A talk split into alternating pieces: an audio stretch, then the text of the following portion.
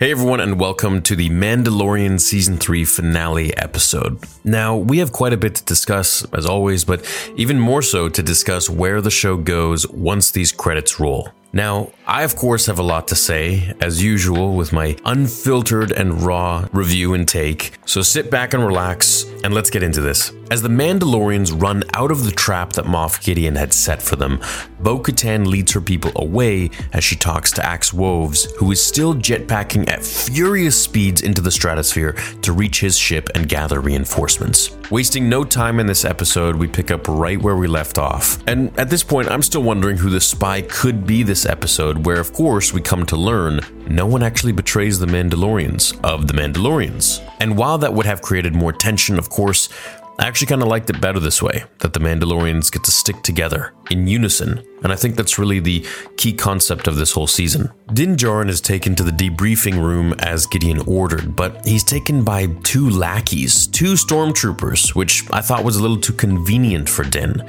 You know, send him with seven or eight stormtroopers. Anyways, he takes them out in a good fight when IG 12 shows up with Grogu in the middle, and Grogu helps save Din. Now, instead of telling Grogu to hide and stay safe like usual, he tells him they need to step up to the plate and fight Gideon. I really like this. You know, finally, they both get to fight against the evil. This is great. So they contact R5 to do some R2D2 type stuff and grab schematics for the mission, as well as get his help on the red doors. Now, I gotta say, everything in this episode has some sort of Darth Maul remembrance to it. The red laser doors, Gideon's helmet, the armorer's helmet, Gideon's double bladed staff. But alas, no Maul mentions whatsoever. Maybe we'll know more in season 4, maybe it's just for fans to speculate and have fun. Axe Woves reaches the ship and orders everyone to go help Bo Katan against Moff Gideon, rallying massive forces together. As TIE defenders scream upwards through the clouds and fire on Axe's cruiser, he centers his turrets on them and sets them to fire on autopilot. Back down on Mandalore, Din and Grogu get to the red shields that we saw Gideon go through last episode, just before he enters the room of the Vat of Clones. Now, he has R5 deactivate them one at a time. This is a bit of a R2D2 type of mission, and I liked seeing it. The rest of the scene here is basically a fun video game style of fight progression, with Din acquiring the weapons of his fallen enemies one at a time as he levels up through each shield, getting a better weapon each time, finally getting a blaster at the end. R5 has a run in with a mouse droid, but continues to help Din, and he's pretty much R2D2, giving us a bit of a glimpse into how effective R5 would have been had he had his bad motivator not malfunctioned. You know, of course, despite not having Leia's message. As Din makes his way through all of the waves, he gets to the corridor of cloned Moff Gideons in tubes. Now, this whole time we didn't know what was in these clones, but now we see it's just cloned Moff Gideons. The scene is very much like Starkiller's cut in The Force Unleashed 2, where Vader walks through and Starkiller's eyes shoot open. I feel this was a direct nod and callback to that. So, Din hits a couple of buttons on the console, and as Moff Gideon's clone shoots his eyes open at Grogu, they all explode and the boys get out of there. So, Moff Gideon was cloning himself this entire time. And I gotta say, look, I, I almost feel like this was some kind of a change storyline halfway through, or something because the clones that we saw in season 2 really didn't look like humans at all. Maybe there was some sort of mutation with the force sensitivity they were trying to imbue, which is a conversation that I'll get into a little bit later in itself. But even some of those clones in season 2, you know, with Cara Dune, some of them looked very much like Snoke being created.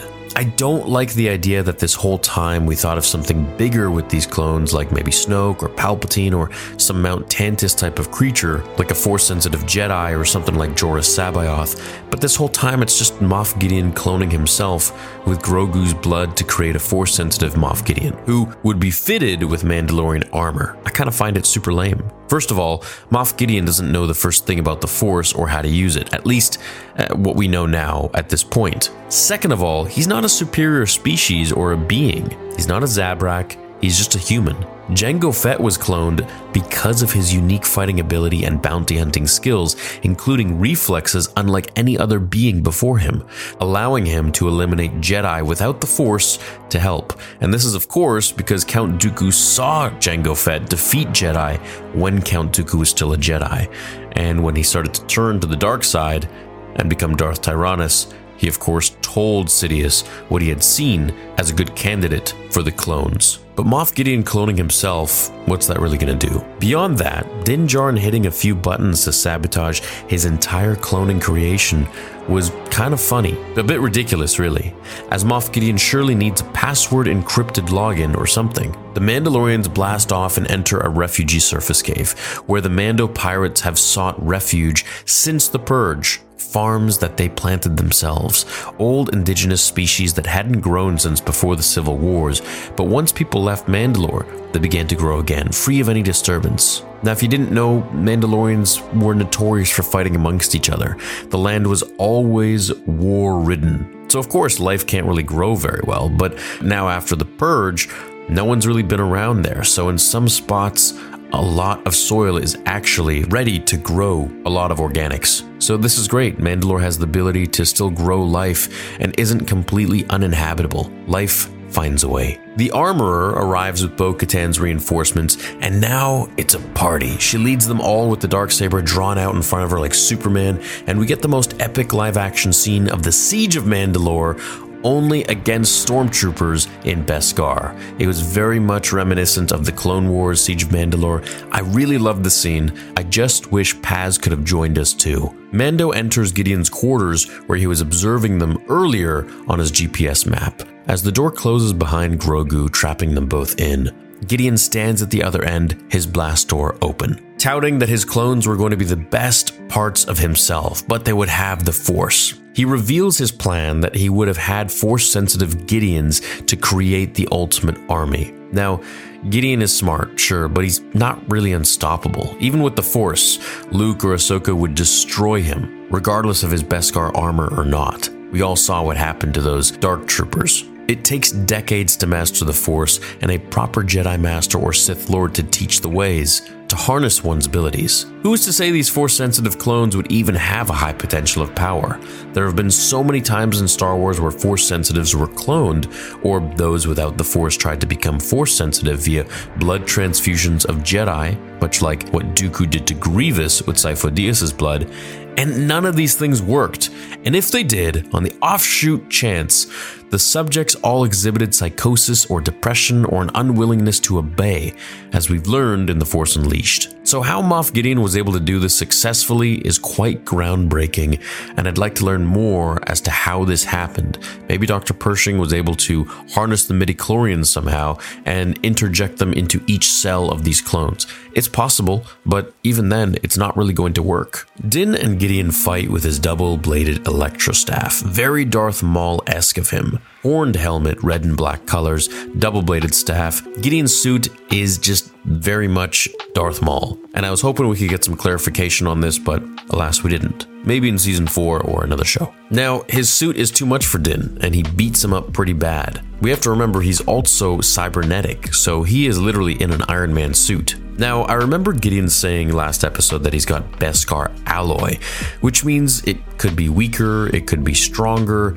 It's a hybrid of Beskar, meaning it has Beskar and some other metals or materials. But the main thing to take away here is that he is mechanical, like a Dark Trooper, so he's really not playing on a fair field. As Din gets beat up bad by the Praetorian guards who just entered the scene, Grogu steps in with IG 12 saying no, no, no, no. When the guards leave Din and go for him. This was definitely an exciting scene. I thought, you know, stuff was really about to go down here. As Grogu moved back behind the blast doors with the guards, they closed. Bo Katan steps in to save Din and allow him to help Grogu, all very conveniently timed. As she fights Gideon, IG 12 gets chopped up and Grogu jumps out using the Force like Luke Skywalker taught him, running on the scaffold until the guards chop down a pipe and Grogu falls, unable to move it, which I thought was really weird, didn't really make sense. Din gets in the door and fights the Praetorians with the help of Grogu's Force powers. We see Force push, freeze, and pull. Grogu and Din reminded me of Kratos and Atreus from God of War in this scene. They defeat the guards, which is interesting, you know, considering these Praetorian guards are supposed to be a last line of defense. They're super experienced fighters, and they gave Rey and Kylo Ren a run for their money in The Last Jedi, yet lost to Din Djarin and Little Grogu's few force moves. Now, it is possible that Snoke's guards were top tier, and these weren't as skilled, I'm assuming, but I just have a hard time believing that since these were given by the Empire. I was hoping for Grogu to have some more powerful moves that he learned from Luke, but I guess not. Bo Katan loses to Moff Gideon in their duel as he breaks the dark saber, which to me was also weird because it's made of Beskar. Yet it was crushed by Gideon's mechanical hand, so how is this possible? My theory is, I guess, since Gideon's glove is Beskar and it's mechanical, meaning it's extremely strong, it's the only thing that can actually break another piece of Beskar. Maybe because it's an alloy, it could be stronger. I'm not quite sure, but that's my theory on it. Din shows up when Bo says Mandalorians are stronger together, giving us the mantra of the season basically that unity is important. Star Wars fans are stronger when they're together. Mandalorians are stronger when they're together. Din shows up, shoots Moff Gideon in the helmet and the torso. He drops his double bladed electro staff. Reaching for it, Grogu uses the Force to throw it over the edge, leaving him defenseless. As Axe Woves jumps his ship, blasting out of there with his jetpack, and the cruiser is on fire, coming down, crashing on them all, burning Gideon Los Pollos Hermanos style, Anakin barbecue style, while Grogu saves the day by pulling a Kanan Jarrus from Rebels and creates a force shield around them from the engulfing flames. Now, this, of course, was the same move that Kanan performed to save Hera and the ghost crew from the massive explosion as his eyesight returned at the last minute and let the fire take him. However, in this moment, there was no sacrifice at all. Everyone lives happily ever after. And I think, you know, that was one of the things that many of you were talking about during the watch party live that there was no real struggle. Everything was really easy. Everything felt like a video game being played on the easiest difficulty, as I like to say it. I feel like the battle between Din Djarin and Moff Gideon in season 2 was much more exciting, climactic, and dangerous and tense than this one here. I was hoping Grogu would have used some crazier force powers, but he didn't. The armorer says the creed for Paz's son that we saw at the start of the season as they stand in front of the waters, bathing him in the springs. Din asks if he can do the same for Grogu, his apprentice, to be added to the song, basically meaning can he be a Mandalorian? The armorer denies as Grogu can't speak the creed yet, and I'm wondering when is he going to be able to speak? You know, I mean, Yoda was able to teach Jedi at the age of 100, and Grogu here is 52. So it feel like, you know, it should be coming up soon, especially considering Yoda was training Jedi, which means he had to train for probably a decade at least, you know, depending on how fast he learns. So the armorer denies him and he remains a foundling until Din says if his parents agree and give permission, then he could become a Mandalorian apprentice. And the armor says his parents could do that if they were around, but they're probably really far away and they are probably not even alive. Now, personally, I think Grogu is the child of Yoda and Yaddle, as he was born the same time as Anakin Skywalker, nine years before the Phantom Menace, when Yaddle was still very much alive and didn't die yet to Count Dooku like we saw in Tales of the Jedi. Din adopts Grogu finally as his son, and it's a beautiful moment. The armorer calls him Din Grogu, Mandalorian apprentice. The armorer orders Din to leave Mandalore and start his apprentice on his journey. So this is cool. We're basically going to go back to the origins of season one, but just now with Grogu. Bounty hunting time. Now, the really cool part here, which I think a lot of people missed, is Din Grogu looks down into the water and points as we go deep down and see the mythosaur just as Bo Saw it. It opens its eyes and bellows feeling Grogu's energy. This is how I perceive this scene. This is major foreshadowing for Grogu to ride the Mythosaur someday in the future through beast control, through his ability with the Force, in connecting with this creature, much like Ahsoka was able to do. The armorer carries a torch in the next scene at the Great Forge. Now, this is the place on Mandalore where a lot of armor was created. It was a very religious place and it's about to be ignited once again, kind of igniting the independence of Mandalore. Now, as Bo ignites the massive forge from the torch given to her by the armor, breathing fire back into the Mandalorian culture and for armor to be made and crafted for all once again, they all bang their armored wrists together, and Beskar clangs can be heard throughout the hall as they chant for Mandalore in unison. Mandalorians are back and better than ever, baby. They are united. Din takes the armorer's orders and leaves Mandalore as he heads to meet with Carson Teva at the New Republic bar, where we see Dave Filoni having a drink behind them. Din Djarin meets with Carson Teva of the New Republic, and he offers him to work for the New Republic on a case by case basis, under the table for bounty hunting jobs that they won't go after themselves but rather need someone else to do, such as, you know, catching Imperials and bad guys and places in the Outer Rim that the New Republic won't venture to, because they're either too busy or they don't have the resources. Carson agrees to do it all under the table as an independent contractor, and we get Mando back hunting bounties back to season one. And I think that's when you know what I really missed. You know, season one was absolutely phenomenal, and I love the fact that he was going on these bounty hunting missions. So I'd really love to see that once again. Now, on Nevarro, which is the next scene we're at, Din is gifted a cabin by Greef Karga, as Din gifts him IG 11 in return as the town's marshal to basically look after the town and take care of them. Now, how did he get the parts? Well, these parts were actually from the unused IG head hanging in the bar with Carson Teva at the New Republic. We end the episode with Din kicking his feet up at his new cabin, thanks to Greef and Grogu lifting a frog with the Force, like he did training with Luke Skywalker in the Book of Boba Fett. End of episode Looney Tunes transition style. Okay, so look, this episode felt more like a they lived happily ever after kind of thing rather than a major cliffhanger or a larger threat entering the galaxy, keeping us on the edge of our seat, you know, for the next season. I feel like we don't really need to see the next season. I would love to, don't get me wrong, but I almost feel like this is a very happy ending that they could just leave it at. It's kind of like episode 6 Return of the Jedi. Luke's looking out into the forest to see his father, Yoda, Obi-Wan, and then he goes back to the party with his friends with Leia and Han and everyone else, and they all celebrate and all is well. And you just leave well enough alone. You just leave it at that. So I kind of feel like the end of this season is sort of open ended that, hey, if we want to go back to The Mandalorian and make a season four, we will. But also, we don't really need to. And frankly, while I would love to see something exciting and be, you know, clamoring for the next season, I kind of like that the characters got a happy ending. I guess we'll see what happens with their new adventures going forwards. Now, personally, I would have loved it if Thrawn's fleet showed up to kill Gideon, perhaps, or show up outside Mandalore. I think they're keeping Thrawn for the Ahsoka show, as we don't know where he is at this point. This season of The Mandalorian really had no direction, like the first two seasons did. It focused a lot on Bo Katan, which I liked, but I feel like we didn't get as much Mando as we thought we would like previous seasons. I really wanted to see more of the dynamic between Mando and Grogu, him and his ship flying around, and we didn't really get that. I hope the next season will return us to Mando and Grogu going on adventures with hopefully a much bigger threat like Thrawn or Snoke or someone new. I'm still processing the season, but overall, it just wasn't nearly as good as the others.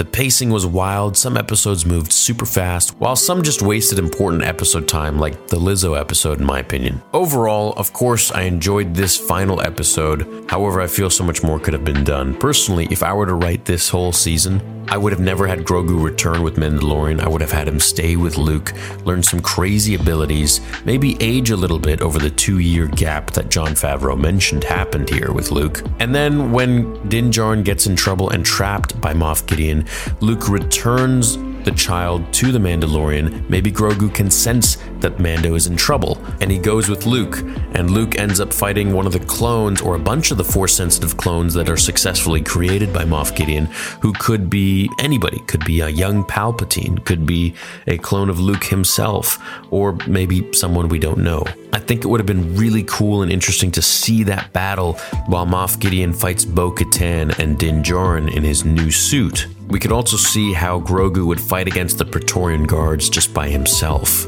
using all of what Luke taught him with Yoda's lightsaber, which he was going to gift him if Grogu didn't go back to Mando. I think that would have been a much cooler episode, but we can divulge about that in another video, a standalone video on how I would have written season three of The Mandalorian. It is what it is. I'm excited to get maybe a season four someday and to finally get back on track with just Mando and Grogu venturing out into the Outer Rim and other parts of the galaxy and having some cool and fun adventures. And of course, after this, there's a lot of videos I want to make to cover some stuff that I'm still confused about or want to talk to you about However, I'm really excited for the streams coming up with Jedi Survivor, and then, of course, Visions, and then, of course, Ahsoka, which is, of course, pretty much the end all be all for me. Hope you enjoyed The Mandalorian Season 3. Look forward to all of your comments down below and what you thought of the season and this final episode as a whole. And, of course, as well as I'll see you in the follow up videos regarding smaller things that I'd love to discuss with you. Have an awesome rest of your day. Thanks to everyone that joined the watch party, and I can't wait until they return.